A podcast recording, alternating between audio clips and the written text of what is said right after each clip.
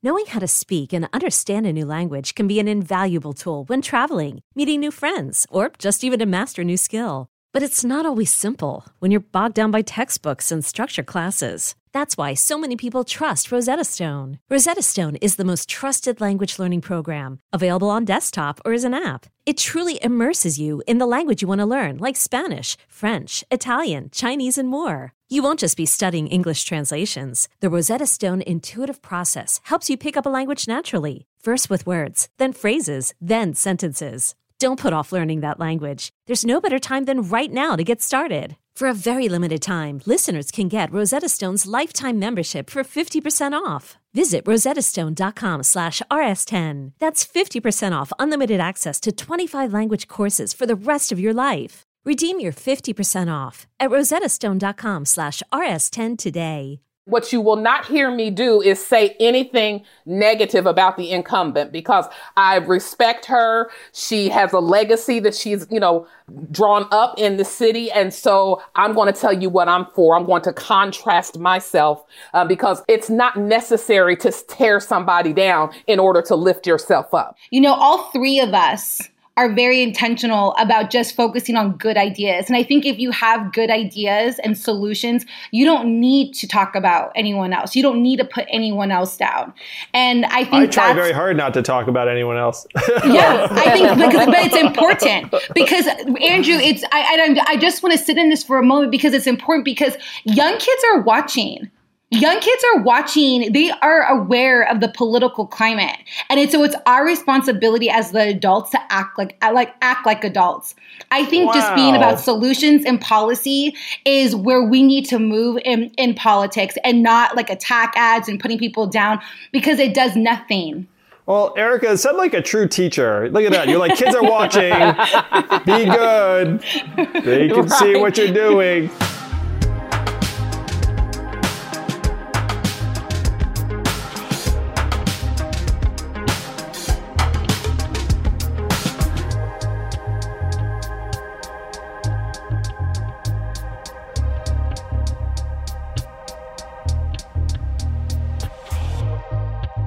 Today's episode of Yang Speaks, boy, do we have a treat for you. Two amazing, amazing congressional candidates.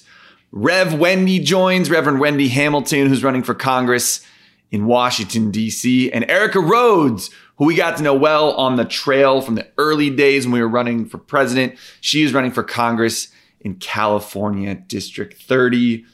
It's an amazing conversation with two wonderful women and really a good talk on how politics works at a local level and how you can inspire and create change and impact right in your own backyard. It's pretty powerful, exciting. Uh, there's two women I look up to a lot. So you guys are going to enjoy it. Rev Wendy and Erica Rhodes on Yang Speaks.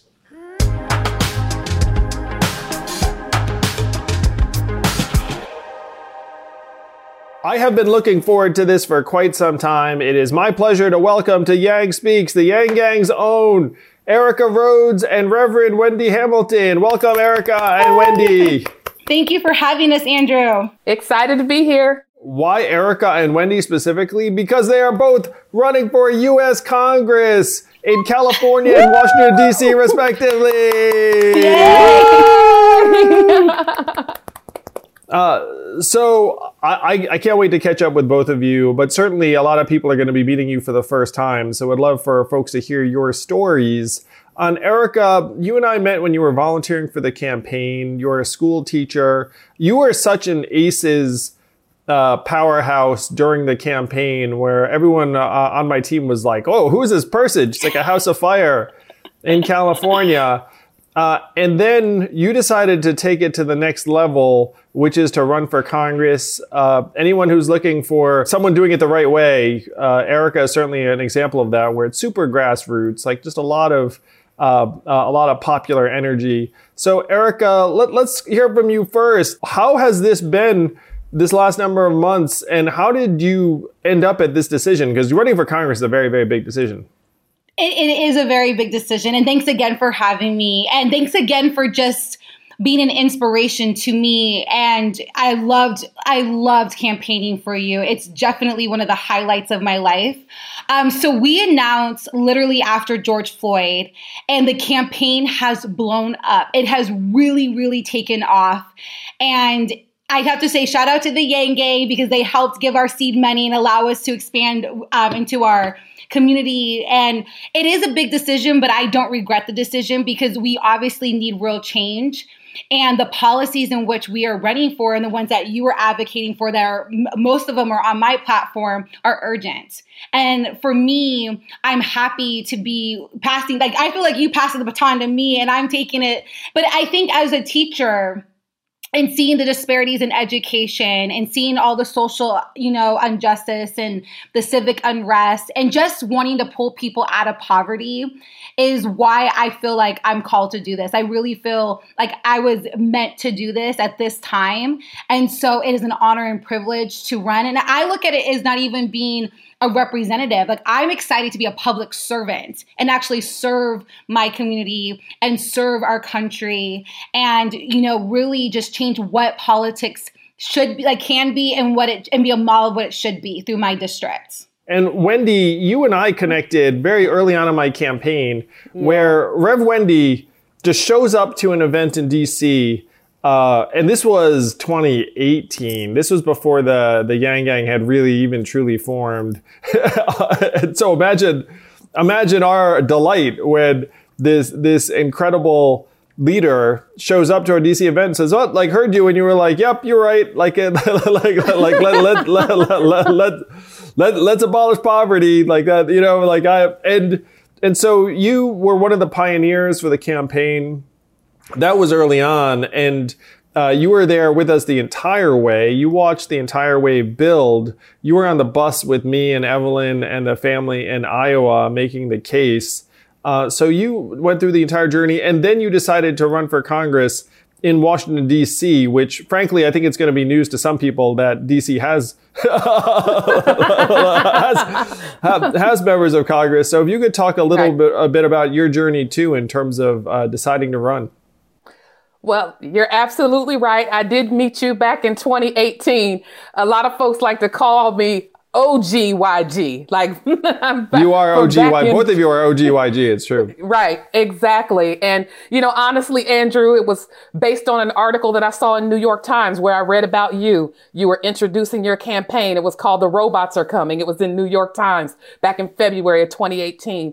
And what you wrote in there inspired me when you were talking about automation and everything that had really uh, caused Donald Trump to be elected other than the things that were being focused on at the time. And you, you introduced the idea of universal basic income, which of course is not a new idea, but for me, it was the first time I had actually heard of the concept. And so I'm reading it and you're talking about automation and how jobs are going to go away. And I'm looking at this and thinking about having come up in the Midwest, although I'm all DC right now when I saw that, I was thinking about my grandmother and my grandfather who worked in the factories in my small town in Ohio and how they had nothing to turn to when they, uh, when those jobs got shipped overseas and how universal basic income and the idea of that would have been such a help uh, at that time. And you were talking about humanity first and talking about uh, caring for each other and how we had lost a sense of that. So that resonated with me as a minister. So I read that article. I'm like, who's this dude?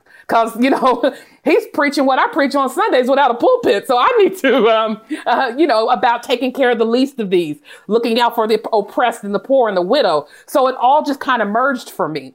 And for me, much like what Erica said, public service is ministry, right? So it made sense to come alongside your campaign. I just literally sent you all an email and said, I love what you're saying, what you're doing. I believe in it. I see it and I want to help. If you come to DC, you came a few months later and, and the rest was history. After that, we met, we connected, and I just felt the same connection, the same call that Erica is referring to to help spread that message because the sense I got from you, Andrew, was just that, that this was bigger than you. Your campaign was so much bigger than you, but there was a message and a vision that you had, and I felt connected and called to be a part of that.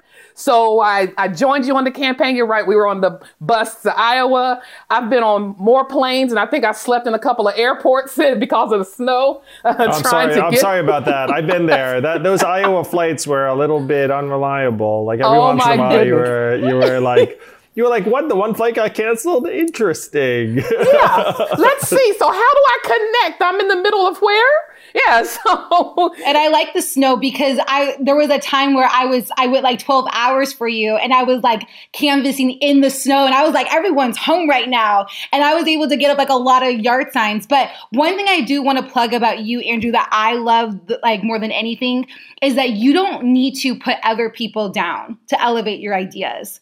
And I love that you were like you're truly a role model. Like you have real integrity, oh, character. Oh, and that was like honestly one of my favorite things. And you resonated to people from all walks of life. It wasn't like this oh, you have to be a certain way to get behind this campaign. It was just like, I'm here for everyone. And this is a campaign for any and everyone. I went to a, like, my first rally and I left with friends right? Because it was just like this unifying thing. And then Reverend Wendy and I have become really good friends. And so I really appreciate your that you ran for president. I hope you do it again one day. well, well, Erica, that, that's so kind. Um, so, Erica, I'd love to talk uh, about uh, how, like, where you uh, came from, how you grew up, uh, for both you and Rev Wendy, because I think it's really important for people to get a sense of who you are. Uh, I do think that ends up shaping why you would decide to do something, frankly, as uh, uncommon as run for Congress. It's not a normal thing to do. You know, I mean, like, so in your case, you were born in, in Las Vegas. Your father was a professional fighter, I want to say. Uh, is, is that right? Yeah, my dad was a former UFC fighter. And my mom, um, she when she retired, she became an entrepreneur. She like kind of um, does like trade shows and like events, and um, and she like organizes those, and it's specifically to moms and babies. Um, but I grew up in Las Vegas. I'm biracial. My dad is African American. My mom is Chinese and German. My mom speaks German fluently, and um, I had you know a, just working class family and um, I obviously had to, um, unfortunately, had to endure racism at times. But I think that my parents, being that they're biracial, always said you do, you know you always treat people with kindness and respect, judge people based on your experience with them, and you know taught me how That's to work hard. That's a pretty good rules to live by. it is, yeah. My dad's really wise, but you know to work hard and just be a decent person and just you know, don't be afraid to take on, you know, hard things. And I have to say, with my parents in particular, I have brought some dreams to them, but they have never told me that I can't do something. They're always behind any idea, dream, or aspiration that I've ever have. I've ever had, and including this one. And my dad actually is the one that gave the final nudge. He's like, You really loved Andrew Yang. You really love these policies. You're frustrated. Well, instead of complaining, run run. This is your time. Go run. And so that kind of helped ignite it after George Floyd. And then um, I would say what's unique about my childhood was my parents were very present in my life. But I think if they had a universal basic income, my mom could have been more present because my mom worked two and three jobs at some time, like at times, and so she couldn't make it to everything. And so I just think about the the freedom in which one can have to be present in their child's life. Um, really knits why this is such an important policy that Reverend Wendy and I are both advocating for, and that you obviously championed.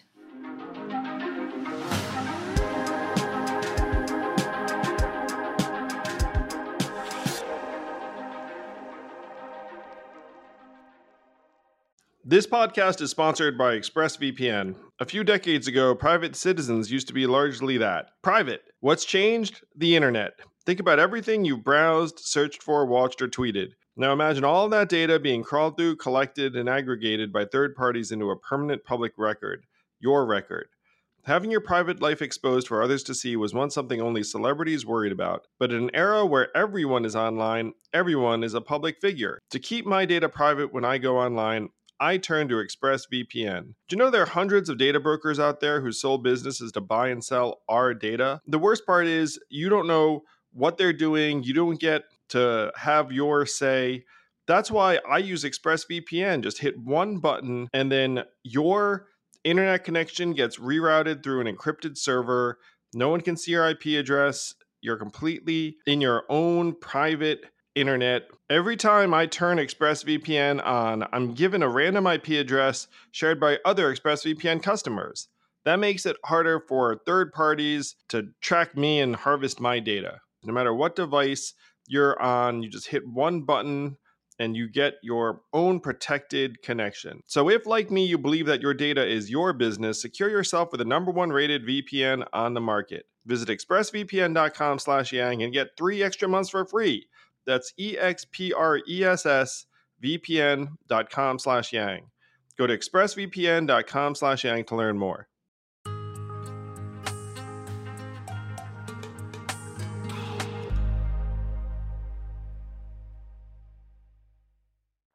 So, Rev Wendy, you grew up in uh, in Ohio, um, and and then you, you uh, did a number of things in a number of different places uh, before winding up in DC. Though now you're very, very DC. You've been there for extremely for, DC for, for, for, quite some time. Um, right. Uh, can you talk about uh, your uh, growing up in Ohio? Like I was saying earlier about the story with my grandparents and how that really uh, resonated with me in terms of thinking about the struggle that they went through. And so from that point on, my life really became about public service, about working in nonprofit agencies and social justice agencies that were, you know, able to help people who were struggling to get by. So growing up in Ohio, it was a, a nice experience, small town, actually in Appalachia on the river, a small town called Portsmouth. And if you crossed one bridge, you were in Kentucky. If you cross the other bridge, you were in West Virginia. I had a lot of life experiences that led me to come to Howard University in Washington, D.C. That's what got me here when I was 17 years old. That's what introduced me to D.C. And boy, was it a culture shock for me when I got to Washington, D.C. I hadn't seen this many people, particularly this many people of color um, in professional positions. And so it was an eye opener, but it has shaped the woman that I have become. I've been here ever since. I like to say DC is my adult home because this is the place that raised me. This is the place where I've grown up. This is the place where be- I became an adult. And so my journey to actually deciding to run for Congress is sort of rooted in that experience. You, you mentioned at the top of the uh, interview that some people may not even know that there are congressional seats to be run for in DC, right? And of course, uh, those who do understand that's why we're fighting for DC statehood. We're fighting for that representation. So we do have a non-voting delegate position, which is what I'm running for in this moment in 2022, DC's non-voting delegate. We also have shadow senators and representative p- positions until we are granted statehood, which we're very close to achieving. But I think for me, the thing that drove me the most, of sort, of course, being inspired by your run and, and working on your campaign so closely. But I was getting frustrated and still do about people who talk about DC and sort of lump all of DC in with what's happening on Washington, on Pennsylvania Avenue, what's happening in Washington, as if there aren't eight wards of culturally diverse, rich, human beings, uh, Americans who are going to work, you know, trying to do what we need to do to, to make our lives better as well. And yet we sort of get categorized as, well, they're corrupt. So when people say Washington is corrupt, I'm, I'm like, well, DC's not. That makes a lot of sense. It's true. Because you, you have, you, you know, you have the national government, you have the capital, you have a set of legislators, you have people. But then you have, how many people live in DC? 712,000. Yeah, that's what I'm talking about. You probably yes. have like like an additional uh, six to 700,000 people who are just there living their lives, like doing their thing. Um, and right now, when most people know is that it, it's, you know, it's a district. Um, and there's a massive movement for it to become a state, which is this close to happening. And I remember, I think all of us remember when we were growing up, the entire "no taxation without representation," uh, you know, like like battle cry from um, uh, from our founding. Um, last I checked, people in DC pay taxes. Hello, and pay pay more tax in taxes than 23 other states. And you talked about that population. We also have more residents in the district than Wyoming and Vermont. And so, you know, we have this larger population, but yet no representation and we're paying these higher taxes. So it's absolutely time for us to, to get that representation that we so richly deserve. And we're fighting for it. You said it. We're very close to it. There's actually going to be a vote in the House of Representatives the week of April 19th. And we expect that fully to pass. And then all eyes turn to the Senate, of course, which is a whole nother conversation. But at least we're moving the ball forward. There's some momentum for us. The people are involved. The residents are getting excited about it. And so we are hopeful that DC will be given a voice. And that's why I'm running because I want to be that particular voice for the residents and the people in this city to let them know that we have a separate identity and we need to be recognized and not disenfranchised. Geez, Wendy, you seems like you might be the right person at the right time. Uh, you know, really, like in the right place, uh, because it seems like something historic is about to happen um, in in DC. So, Erica, your race is the congressional, the 30th district of California, um, which is Western Los Angeles, I believe. Uh, yeah, it's like the West Valley, the West San Fernando Valley. And you did something I think everyone can understand immediately that everyone kind of aspires to in their lives, but very few people do. You won Teacher of the Year. yes. My first year of teaching. Uh, which is incredible for developing a science curriculum um, for kids that, that uh, helped them learn in new ways. Uh, can you talk about um, how you decided to be an educator and what your initial experiences were because a lot of people i'll just speak for myself but i think this is pretty universal. Uh, you know wendy you can uh, like agree with this probably. It's like we all grew up with teachers because we're around teachers. And so a lot of us at one point thought to ourselves maybe i want to be a teacher. You know yes. like, like lot, lot, lot, you know I, I, think that was a very right. natural thought for a lot of kids. Uh, and so did you always know that you wanted to be a teacher? And then what was your experience like actually getting uh, trained as an educator and then showing up um, in the public schools? So no, I never wanted to be a teacher, but um, but what ended up happening was um, I came across this woman who was like an on-set tutor, and while I was in college, I was like, oh, that seems like a really cool gig to have you know, while I'm in college. And then I just ended up going through the credential process and I had to do observation hours. And in the classroom that I was assigned to, we had fifth graders that could not even read Andrew. Oh, and no. it literally broke my heart because I was in the third grade and I still I was not fully literate. And so it took that teacher, I still remember her, my parents getting me everything that I needed to make sure that I can read. And so it was like this instant connection and then it was in that moment where I decided to devote my life to education. Fast forward, I got my credential, I got my first job, and um, I was hired as a science teacher because my master's degree is in curriculum and instruction with an emphasis in science. And my principal at the time, she was like, gave me creative freedom. She's like, dream it up. And for a first year teacher, that can be like kind of daunting, like oh, this crazy task. But I was like, you know what? How do I learn? What have I learned through the whole credential process? And I went to my mentor, Professor Baca, who's no longer with us, but she is my mentor. She's shaped how I teach. And I dreamed up something that was hands on, field trip based, kid led, the constructive constructive approach to learning, and it ended up getting the kids hyped about science. Like every lesson, wow, every this time. Like a dream. I, it is a dream. and every lesson, every time we were doing hands on experiments and it was so fun. And then I was nominated to be teacher of the year my very first year by the Los Angeles Clippers. And then that just kind of catapulted my career in education. And at the school that I'm at now, is really the model in which I think education should go, where it's field trip, teachers are paid and compensated well, kids are at the the, the, the priority. Because I think that's what education should be, where the kids are where we start with, and superintendents are kind of last.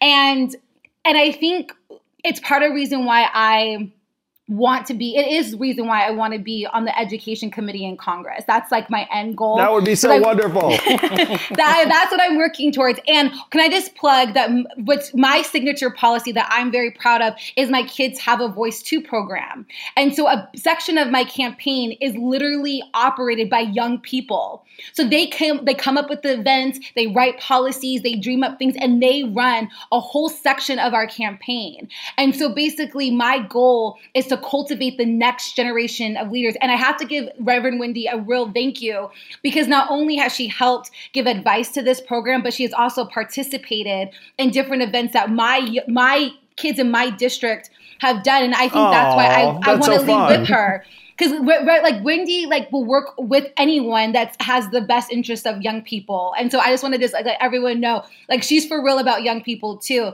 and I think that's what we're missing in education is letting kids feel empowered and having a voice in the process, especially when they don't get to vote. These policies affect them, but they don't get to vote on them. So it's our responsibility to make sure that they have a space and room at the table. And so that's what I'm excited about. So I take it you were for my proposal to lower the voting age to 16? I have it on my platform. nice. I have it on my platform. That's the same and thing. The way, you can pay taxes. Might as well be able to know where it goes. Right. And one of my girls on my campaign, she wrote a whole presentation for me on why it should be 16 and not 15. So kids really care about this. So thank you for running on that.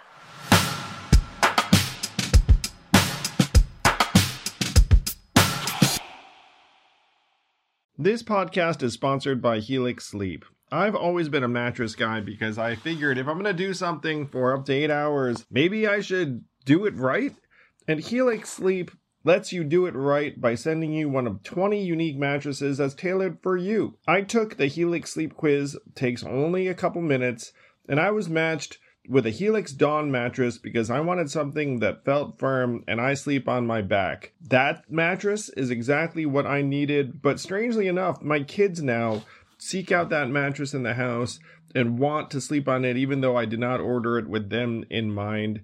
If you have a high quality mattress, it is a game changer, a huge difference maker. Don't take my word for it. Helix has been awarded the number one mattress picked by GQ and Wired magazine. It is even recommended by multiple leading chiropractors and doctors of sleep medicine as a go to solution for improving your sleep. Helix is offering up to 30% off all mattress orders and two free pillows for our listeners. Go to helixsleep.com slash yang. That's helixsleep.com slash yang. This is their best offer yet, and it won't last long.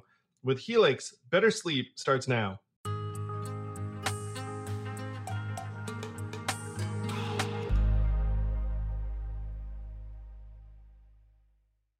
So you've worked in both public and private schools, and this is such like a, a you know a, a central issue for so many communities. Like, do you have any thoughts on uh, what you've seen in different environments and what we can do to, frankly, teach our kids uh, better? yeah, there there is a difference. And I think what it is is with I think it really comes down to accessibility and resources. You know, so at, you know, when you work in a private school, you tend to have more resources to do the hands on, um, to have creative freedom, to go on field trips, um, because it's, you're not working through a system.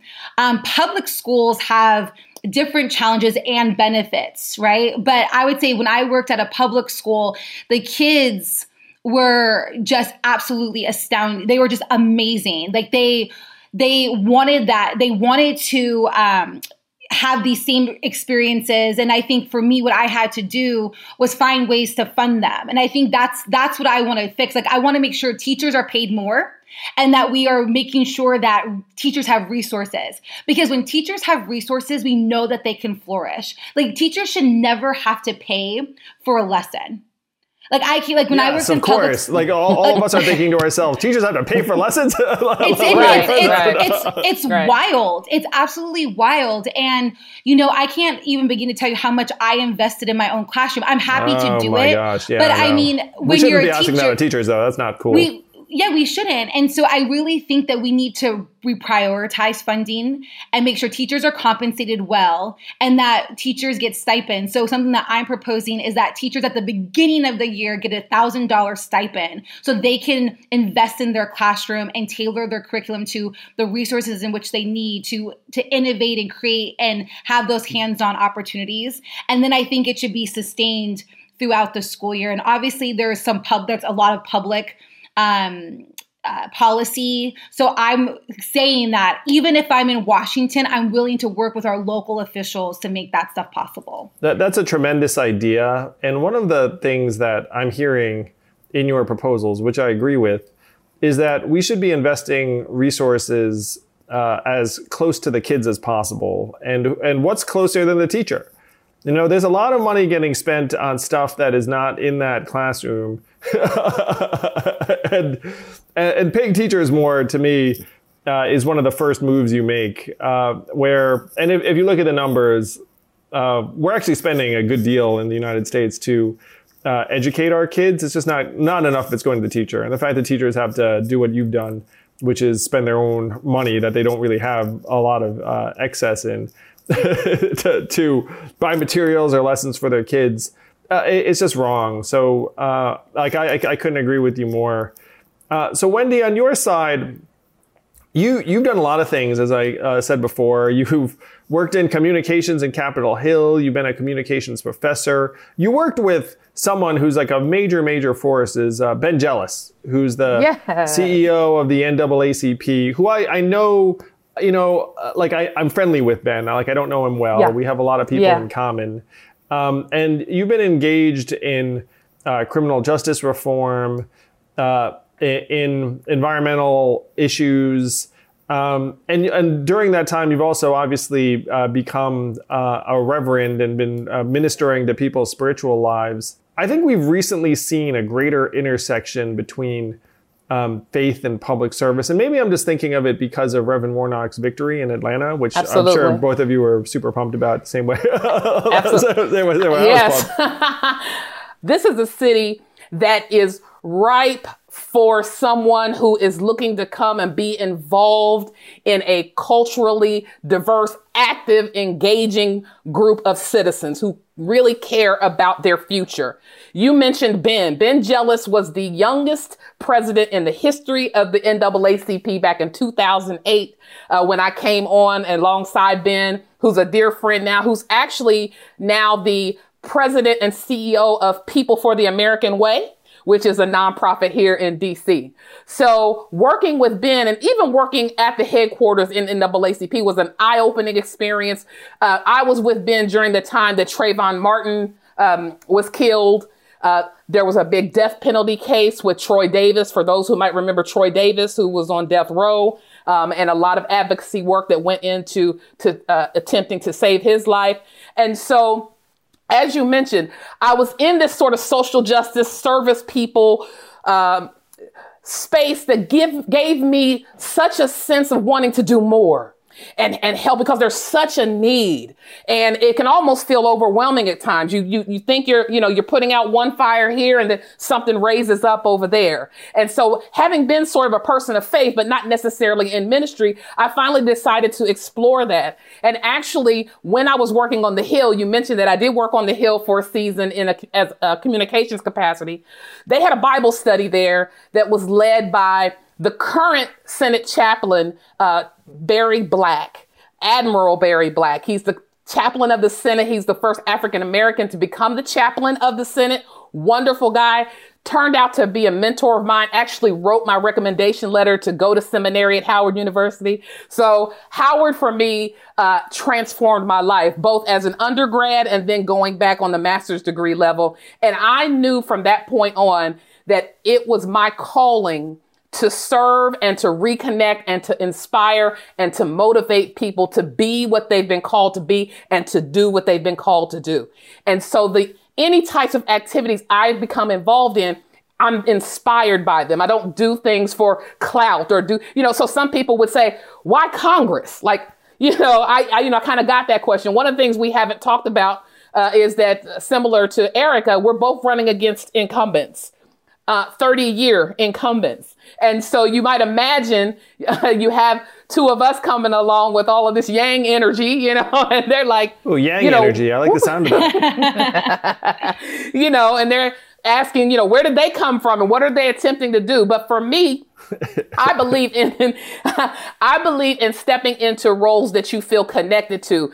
You know, I know when you were running, people used to say, "Why did he start out at president? Why didn't he start out, you know, at city council or something like that?" And like you, the problems were so big, you feel like you need to be at the top of the of, of the heap to, to make any kind of indentation into them.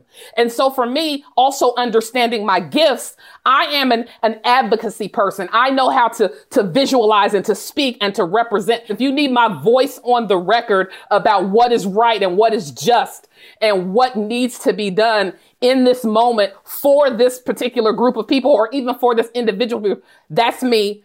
I'm your person and that's why I'm running you will definitely be a voice for the people. And you get the sense, and we'll come back to this, Wendy. It's like it doesn't seem like the people have had a voice in DC for quite some time.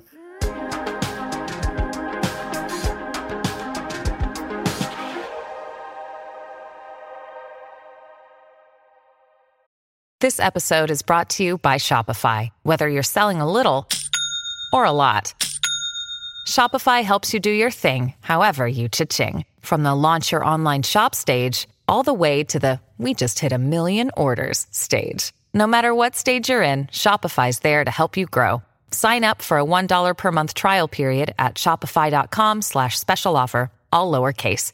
That's shopify.com slash special offer. So, Aarika, let's talk about your race. You're running against a Democratic incumbent who's been there a long, long time. Um, the, the dynamics of California are interesting, where I believe there is a relatively open primary. Is that correct? Or is it a Democratic primary before it reaches that level? It's so it, it, it's an open primary, so it's whoever gets the top two most votes, and then they move on to the general. And in the past, it's been the incumbent and a Republican, but but not this time. That's right. not this time. I look at it like this. I'm not running against an incumbent. I'm running for something. I'm running for our next generation to end poverty, to fix our education system, criminal justice reform. And my race is uniquely a historic race. We've never had a woman, we've never had an African American, we've never had an Asian. We have, we have, it has never been um, it's always been like the same typical type of um, leader. And so I'm running to make history and I'm running for change. And so what's unique about my district is they're salivating for change. They want change. And I think that's why we've had such an outpour of support. Like literally today, we were at the park doing our lending libraries because I want to create a community of readers. And people all over the park were just like coming around us, like, what is this? What are you guys doing? This is so great. Like, yes, this is what we need. And I think that's what makes me so um, unique and different is that I have a vision for my community. I'm not there uh, to just sit on a seat just to just vote for something.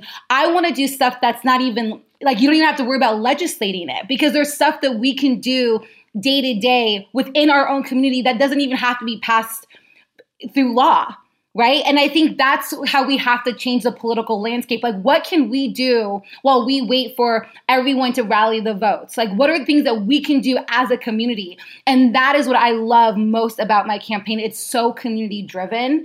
Like, we passed out hygiene kits. We passed over out over 250 hygiene kits to those experiencing homelessness. We've done diaper drives. There was like a food bank line that was two miles long. I could have drove past that line. No, I pull over and I'm going car to car to car. What do you guys need? And these are moms. We were waiting for Oh, diapers for our yes, we're waiting Yeah. for diapers for our babies.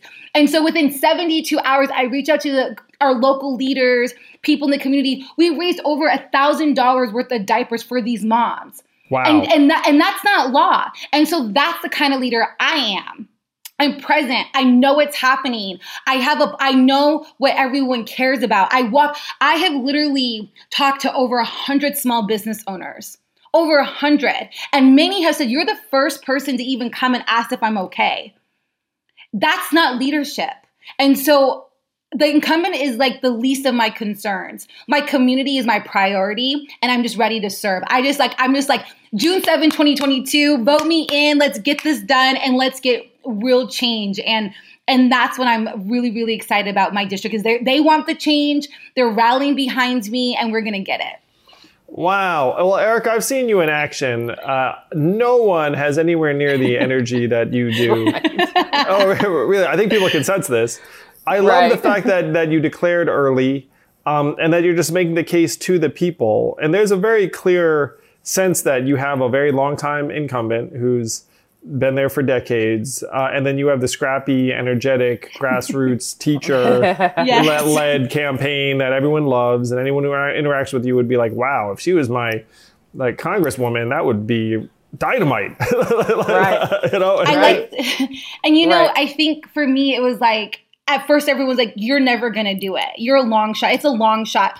Well, it's not a long shot because as a no name scrappy teacher, we have reached over $80,000 in small dollar donations. I have more small dollar donations than the incumbent. We have donations from every single state, America Samoa, Puerto Rico, DC, everywhere and we, and we're not a long shot anymore. We're very very viable, but it's going to take everyone to continue to support and help get us to the finish line. And I think Reverend Wendy can appreciate it was like, was it Adam that lifted Moses' arms up and pushed him forward? I think that's the story. Is like I just need the community to keep pushing me forward because it pushes us forward. I would certainly not bet against uh, you making this happen, Eric. And I've contributed to your campaign, you and did. I and, and, and I would recommend that everyone who's listening to Thank this you. donate to Aarika's campaign because wouldn't you love to see someone like Aarika in in Congress? We've got a bit more than a year to build up her campaign to the point where she ends up in the top two. Uh, and then I think if the people got to look at what she's bringing to the table relative to the incumbent, she'd have a great chance to win. She's exactly the kind of high character public servant that people imagine that they want to have run for Congress. And then now that she's actually doing it, uh, you know, getting behind her is uh, joy. So I love the fact that you started early, Aarika, and you're just, frankly, just going to outwork uh, everyone else. That's uh, the plan. no, I can tell. I mean, everyone, anyone listening to this can actually uh, tell. And you campaigned for me in Iowa, Nevada, New Hampshire, of course, in California. I've seen you in action, and I would not bet against you for anything. You would run for anything, I wouldn't bet against it. so, so uh, Rev Wendy, you have like another yep. situation where it is like a very, very long-term incumbent, and there is a lot of potential there, I think, for this office, particularly if it converts, frankly, to becoming a voting member, which could happen in a matter of uh, weeks. You know, if like if a couple of Republican senators, uh, you know, decide to to um, uh, make it happen. Um, so if you want to talk about the dynamics of your race, because I'm sure a lot of people when you're going around DC say the same thing I said at the open, which is like, we have a member of Congress. Like, what's this? Like, they, they, they probably barely even know that this person is like out there.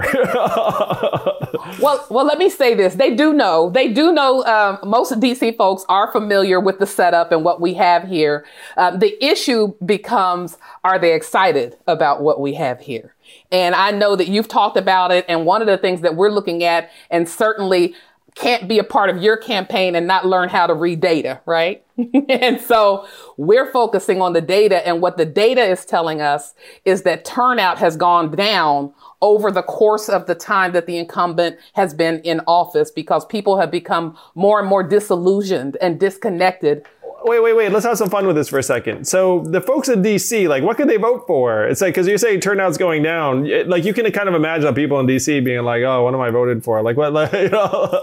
well, well, you know, most of our most of our voting is driven by local races, right? The yeah, mayor, the count, city council, the ANC chair, and then of course you can vote for the the delegate position that I'm running for. We also actually have shadow senator positions, so it's kind of like if we did have senators, you could vote for them. So we do have two shadow senator positions and a shadow House of Representatives. Okay, position. wait, wait, wait. Just for fun, just for fun.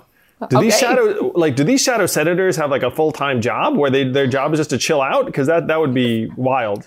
So they have like a symbolic office. They have like relationships that they can build. So they um, are somewhat active, but mostly locally and around statehood issues, not necessarily on the federal level. Do they get so, paid by the federal government? No.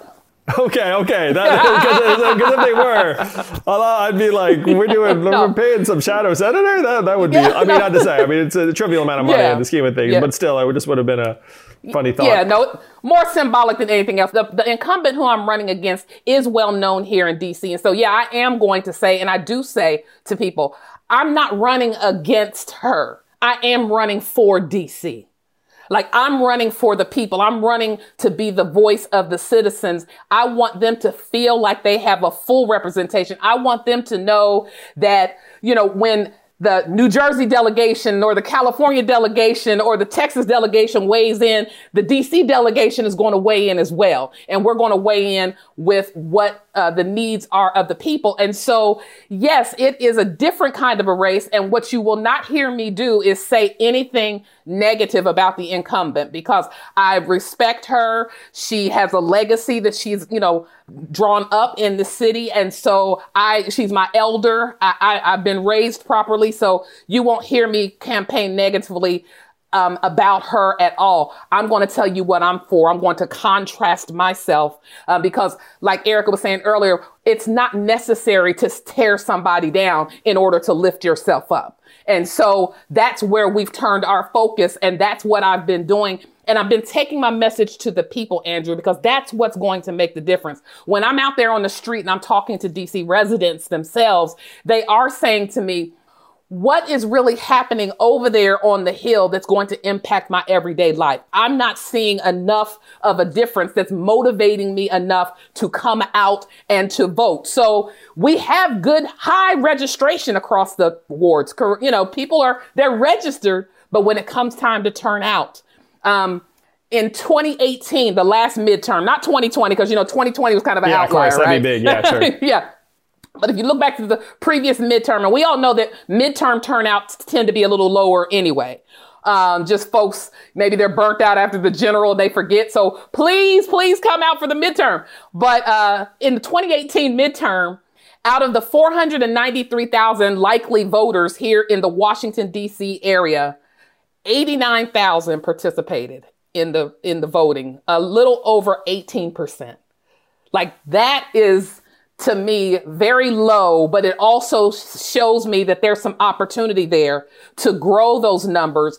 But I need to first advocate and to talk to people and find out why are you not coming out? What is not inspiring you to come out and want to take charge of your future and charge of your destiny? And I'm having some wonderful conversations with our residents because at the end of the day, they are the ones who are going to decide who they want to represent them. And so we're very grassroots as well. We're very much, you know, raising money, across the country. Thank God for the Yang Gang. They have been incredibly Thank supportive. Thank you, Yang Gang. I really appreciate you please, please support. I've only been on the campaign trail about four months, uh, so I, am I'm, I'm still, uh, you know, kind of coming out of the gate, and we're really moving into that next phase now that the weather is breaking and people are more vaccinated, so we can get out there and do a little bit more in person and some canvassing and things like that. So definitely need the resources.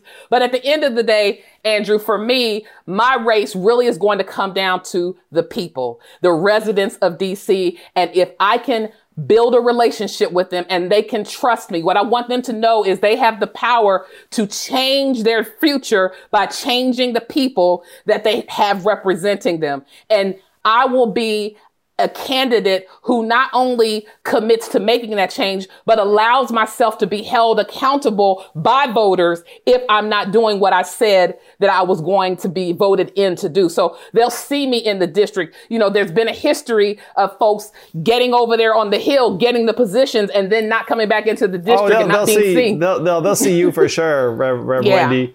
So yeah. is, is it a Democratic primary for you officially too? Is it also yes. next summer? Yes, it is same day, June 8th, June 8th or 7th, 2022. Big, big day. yeah, big it is day, a big day. You know. But can I just plug something that she said that's very important is the clean campaign. You know, all three of us are very intentional about just focusing on good ideas. And I think if you have good ideas and solutions, you don't need to talk about anyone else. You don't need to put anyone else down. And I think I try very hard not to talk about anyone else. yeah, I think because but it's important because Andrew, it's I I, I just want to sit in this for a moment because it's important because young kids are watching young kids are watching they are aware of the political climate. And it's so it's our responsibility as the adults to act like like act like adults. I think wow. just being about solutions and policy is where we need to move in in politics and not like attack ads and putting people down because it does nothing. Well Aarika said like a true teacher. Look at that. You're like kids are watching. Be good. They can see right. what you're doing. I can't speak highly enough about both of you. I've uh, worked with with both of you. I'm so proud to have played any role at all in the fact that you are taking on these races. I would love to see you in Congress. So, Aarika, if someone wants to help, what can they do um, and how can they, they find you? Okay, this is big because we are grassroots. So, if you are so inspired and want to get behind this movement, which I hope you are, um, you can go to our website, AA. I my name with two A's. So A A R I K A for congress.com and you could donate. What I would really love is for people to become recurring donors. This is important because it helps stabilize our campaign so we know how much money we have coming in every single month. So if you could be like a 5 to $25 recurring donor, please and thank you. And then also follow um, me on social media on Instagram, it's Aarika for Congress, two A's. And then on Twitter, it's A A R I K A Rhodes and that would be a big help. And then if you live in California's 30th congressional district, show up to events, participate, be active because this is a community event and a community campaign. And so we we need to show up and show out in meaningful ways and get involved and we want our community to be involved. So those would be like the big ways to to help. And if you're on social media, Aarika's got this uh, apple icon that's sort of the teacher. You know what I mean? How like you yes. bring the apple to the teacher. yes. Rev Wendy, if right. someone wants to help yes. you, and there are probably a lot of people who live in DC who are listening to this, uh, yes. h- how can we yes. help? Yes vote for me. Let me start there. Yeah, vote, vote. let, me, let me start from the end and come back. Yeah, vote for me. But absolutely, you can give to my campaign. We are definitely in need of, of operating funds and, and growing our monies and recurring donors. So RevWendyForCongress.com. That's RevWendyForCongress.com. That's the website. I'm on Twitter at RevWendy3. We're on Facebook. We're on LinkedIn. We're on TikTok. I mean, you name it, we're on it. And uh, we most recently announced that we have the capacity to accept donations in cryptocurrency. Wow. We're very, very, very excited about wow. that. Imagine having a yeah. member of Congress who did that. That's like yeah, very, very much about forward-thinking policies. Cryptocurrency is like an eco- economic justice tool for me because of the access and the equity it would provide and opening up uh, participation in our economy. So it ties into my policies. And that is why we made that um, an, an option, not just a publicity stunt, but I had a clubhouse conversation with folks from the community so that they could help inform me as a potential member of Congress of what their issues and concerns would be on a federal level. I did not know that there's actually a congressional blockchain caucus as we speak on Capitol Hill. Didn't know that, but I'll sure show up at the meeting if I get there. But yeah, those are ways that you can give to my campaign.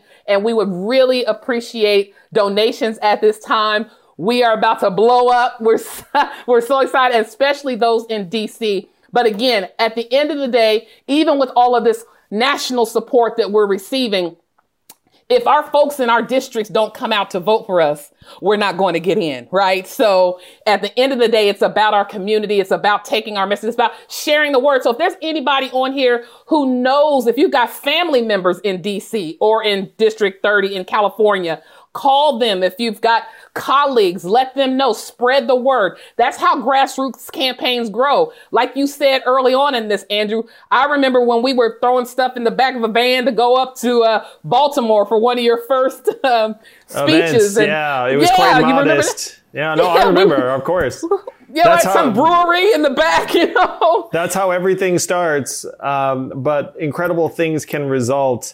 And you two are, are both just really awesome human beings. I, I, love you both. And your journey is just beginning because, yes. hey, you know, we, we, we have a bit over a year to make these things happen, but we have to do it right now so that they're in position to be able to uh, capitalize on, on the times to come. Thank you so much, Aarika. Thank you so Thank much, you. Rev Wendy. Thank you, you, you, Andrew. you, you two inspire me, and I know that's true of a lot of other people who are listening to this and seeing this right now. Let's go, Aarika, and Rev Wendy all the way to Congress. Let's do it. Woo, woo, woo, woo. Fantastic. yes. Thank you both so much. Thank, thank you so much, Andrew. And I just want to also say one last thing. You didn't have to do this. You didn't have to make your national platform available for two women of color who were running for office, and yet you did. And I know that that speaks to who you are as a person. And we will always stand up and defend, represent, and let people know who you are at your core because you are a good man and you're a wonderful human being. And I am so grateful that God brought all of our paths to cross. Dude, seriously, I echo those same sentiments. You like your campaign when I saw you on the Breakfast Club. It really it changed my life. You know, I I mean, I- I'm just grateful to you, and uh, I really, really want to see you go all the way. So that's what I'm about. We will. I feel it. I feel it. I feel you. it.